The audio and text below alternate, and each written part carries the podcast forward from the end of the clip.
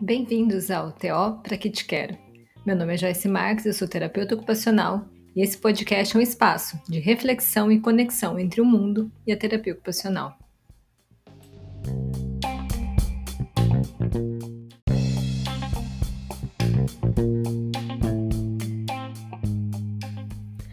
Quando você vê um local vendendo cigarro, sempre tem uma placa de advertência escrito: Ministério da Saúde adverte. Fumar pode causar dependência e câncer de pulmão. Imagina você chegar em uma loja para comprar um dispositivo digital para o seu filho, um tablet ou um celular, por exemplo, e na frente desse dispositivo ter uma placa como essa. O que você acha que estaria escrito? Eu acho que estaria assim: o Ministério da Saúde adverte. Esse dispositivo pode causar dependência e danos cerebrais. E aí, ao lado da, dessa frase, tem uma imagem de uma criança com um tablet ali totalmente curvada, com olheiras bem profundas e um olhar perdido, totalmente absorto da realidade. A imagem não é capaz de mostrar o cérebro da criança, mas imagens de ressonância magnética já são e comprovam os danos que o uso de telas pode causar ao cérebro de crianças e adolescentes. Eu fiz uma live com uma psicóloga sobre esse assunto e nós nos norteamos num livro chamado Dependência de Internet em Crianças e Adolescentes: Fatores de Risco, Avaliação e Tratamento. Esse é o primeiro livro a falar de forma minuciosa sobre o impacto do acesso precoce à internet. Os autores Kimberly Young e Cristiano Nabuco de Abreu, especialistas nessa área, abordam como o uso excessivo dos dispositivos eletrônicos por crianças e adolescentes podem acarretar problemas sociais, cognitivos, de desenvolvimento e acadêmicos. Eu confesso para vocês que fiquei assustada com tudo que eu li. Eu já tinha conhecimento de algumas informações, mas outras foram completas surpresas para mim. Eu vou tentar falar aqui algumas informações diferentes das que a gente abordou lá na live, para não ser tão repetitiva e também para caso você tenha curiosidade nesse assunto, você vai lá assistir. Ou, além de curiosidade, se você quer fazer diferença na vida da humanidade. Isso de fazer diferença na vida da humanidade pode parecer um pouco de exagero da minha parte, mas uma reportagem da BBC que está disponível tanto no site quanto no site da BBC quanto num áudio que eles colocaram no IGTV lá no Instagram deles traz uma entrevista com o neurocientista francês que escreveu um livro chamado A Fábrica de Cretinos Digitais. Nesse livro ele apresenta dados concretos e conclusivos que os dispositivos realmente estão afetando de forma muito ruim o desenvolvimento do cérebro de crianças e adolescentes. E ele diz que vai ser a primeira vez que filhos têm QI inferior ao dos pais. E se a gente acha que talvez isso não tenha a ver com o futuro da humanidade, é porque a gente está louco. Mas vamos lá algumas informações. É, a gente sabe que os circuitos cerebrais eles são plásticos, então eles podem ser modificados e moldados por ações repetitivas que nós fazemos. É, imagens de ressonância magnética de motoristas de táxis de Londres mostraram alterações evidentes tanto na função como na própria estrutura ali do cérebro deles na área responsável pela navegação espacial. Olha que coisa interessante. Eu já falei aqui num outro podcast sobre neuroplasticidade, sobre as imagens de ressonância magnética de violinistas profissionais. E eles perceberam que a parte do cérebro deles correspondente ao controle dos dedos esquerdos também se expandiu mais ao longo dos anos de prática. Da mesma forma, imagens cerebrais de gamers, de, de pessoas que jogam muito videogame, que são dependentes, né, também tem uma diferença.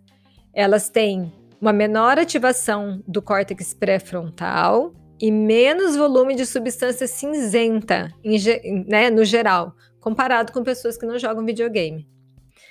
E também é uma coisa muito interessante: tem, tem evidências que quanto maior o grau de dependência, é mais visível o declínio do humor apenas após 15 minutos de exposição à internet.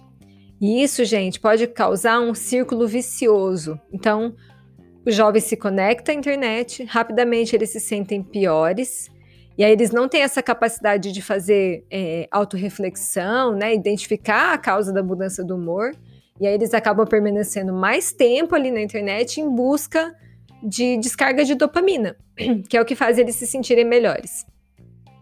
E aí isso vai aumentar a frequência cardíaca, enfim, né? Gera uma série de, de questões ali. Outro estudo é sobre a tarefa dual, né? Então, por exemplo, você está lá assistindo um vídeo e fazendo uma outra coisa ao mesmo tempo, uma tarefa simultaneamente, né? Duas tarefas simultaneamente. Eles perceberam que houve um decréscimo de 37% nas ativações das regiões parietais do cérebro em comparação com as pessoas que não estavam fazendo duas atividades simultaneamente. E a gente vê muito isso, né? Principalmente nas crianças. Elas estão ali fazendo qualquer atividade, ao mesmo tempo tem o vídeo, né? Então é muito comum isso acontecer.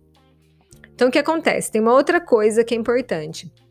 É, marcada pelas trocas de atenção rápidas e não lineares, o comportamento de escanear, a leitura seletiva, a diminuição da retenção de informações, é, ela exige outras é, novas habilidades mentais ali quando você está usando os dispositivos digitais.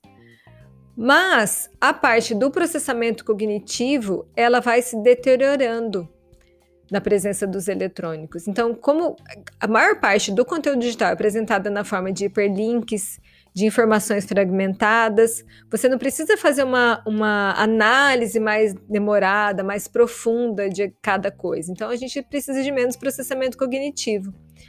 Além disso, gente, esses hiperlinks, eles geram um esforço extra do processamento visual, porque daí a gente tem que ficar tentando decidir para onde que eu vou para a informação que eu estou precisando ali, onde que eu tenho que apertar, onde que eu tenho que ir com o meu dedo né? Então isso vai criando um descompasso na consolidação da memória. E aí, menos tempo, a gente destina menos tempo à execução de tarefas associativas, que são responsáveis pela fixação do conhecimento, na, nessa forma de memória de longo prazo. Então, isso acaba criando uma dificuldade de você recuperar dados da memória mais para frente, né? Além disso, a gente tem uma. Como se fosse. A gente causa como se fosse um curto-circuito. É, então, essa estimulação, essa estimulação contínua, ela impede que a gente pense de uma maneira profunda e de uma maneira criativa. Nosso cérebro ele fica ali só processando informações, processando sinais, nada de forma muito profunda. Né? Então, a gente cria uma remodelação e esse cérebro acaba ficando um pouco desorganizado e até quase artificial mesmo, sabe? E é uma coisa interessante, assim, porque nós, né, falo da, mais ou menos a minha faixa etária, né, mais velhos um pouco, um pouco mais novos talvez também, nós somos imigrantes digitais. A gente veio de um mundo que não era digital para um mundo que hoje é totalmente né, digital. Os mais novos, eles não têm isso. Né? Eles não são imigrantes, eles já são nativos digitais. Então, nós somos uma ponte de conhecimento entre esse mundo, né, que não era digital e esse mundo digital. E aí eu fico me perguntando, como que essas crianças vão ser?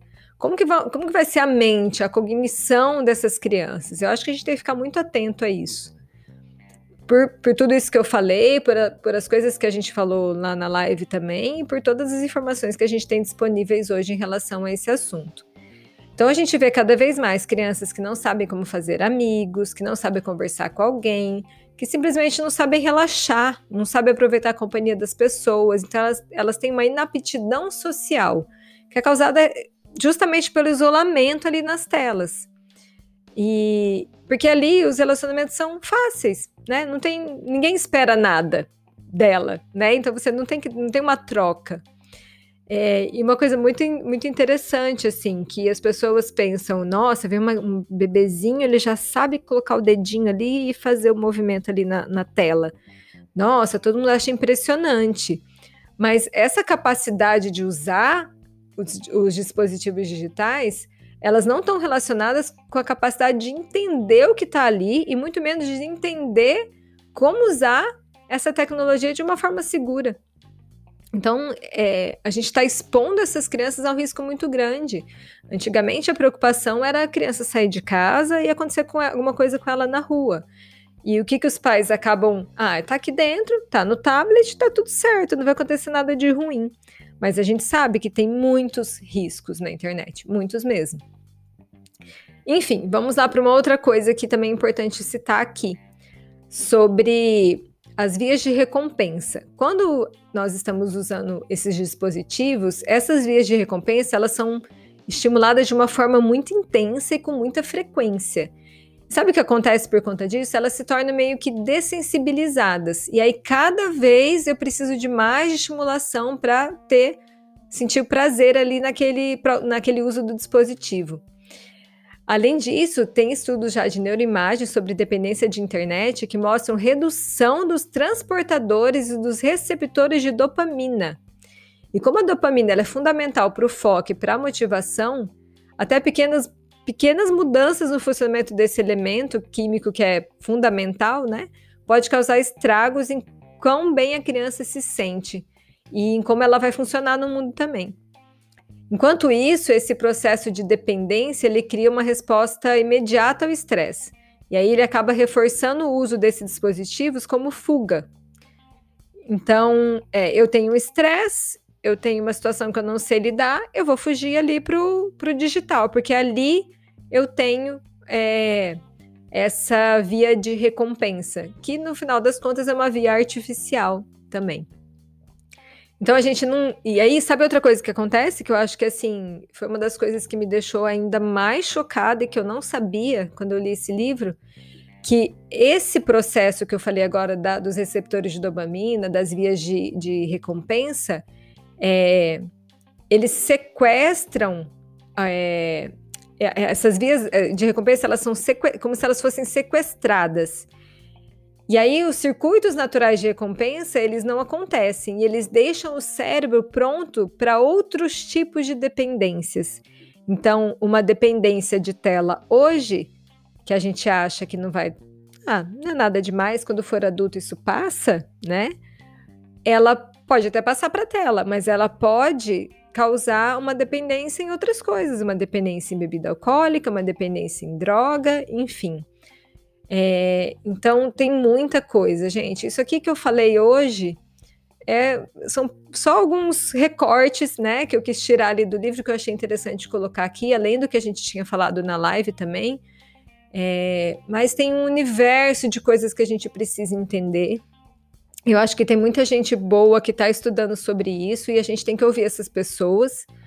E Sabe aquela coisa, o seguro morreu de velho? Não tem aquela história? Eu acho que, mesmo que a gente não tenha uma, uma regulamentação ou uma, uma. Realmente a gente não tem essa plaquinha lá, sabe? Olha, o Ministério da Saúde adverte, né, que o, os dispositivos digitais podem causar dependência é, e danos ao cérebro. Como a gente não tem nada oficial ainda, é, será que é seguro a gente ficar esperando que tem alguma coisa oficial para depois a gente tomar uma atitude? Eu acho que não. Eu acho que a gente tem que tomar uma atitude já.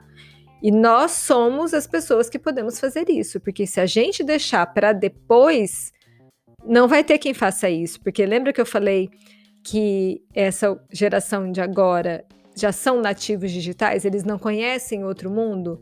Então, quem tem que fazer essa ponte e quem tem que salvar essa história somos nós. E se a gente não fizer, ninguém mais vai fazer. E é isso, gente. Eu sei que é um pouco triste, é um pouco apavorante, mas eu acho que ainda tem jeito. Mas cada um tem que fazer a sua parte. E fica aqui meu convite para que cada um de vocês possam fazer a parte de vocês, seja com os filhos, com os sobrinhos, com os amigos, é, de abrir os olhos das pessoas, de levar informação de qualidade. Não é só ficar tentando convencer, mas olha, Mostra as pesquisas, olha, tem esse livro. Gente, tem um monte de livros sobre esse assunto, muitos mesmo. E cada vez mais as pessoas estão estudando sobre isso e a gente tem que aproveitar essa oportunidade para realmente mudar a forma de educar e de criar as nossas crianças. Eu acho que elas merecem isso. E é isso por hoje. Muito obrigada para você que ouviu até aqui e até o próximo. Tchau, tchau.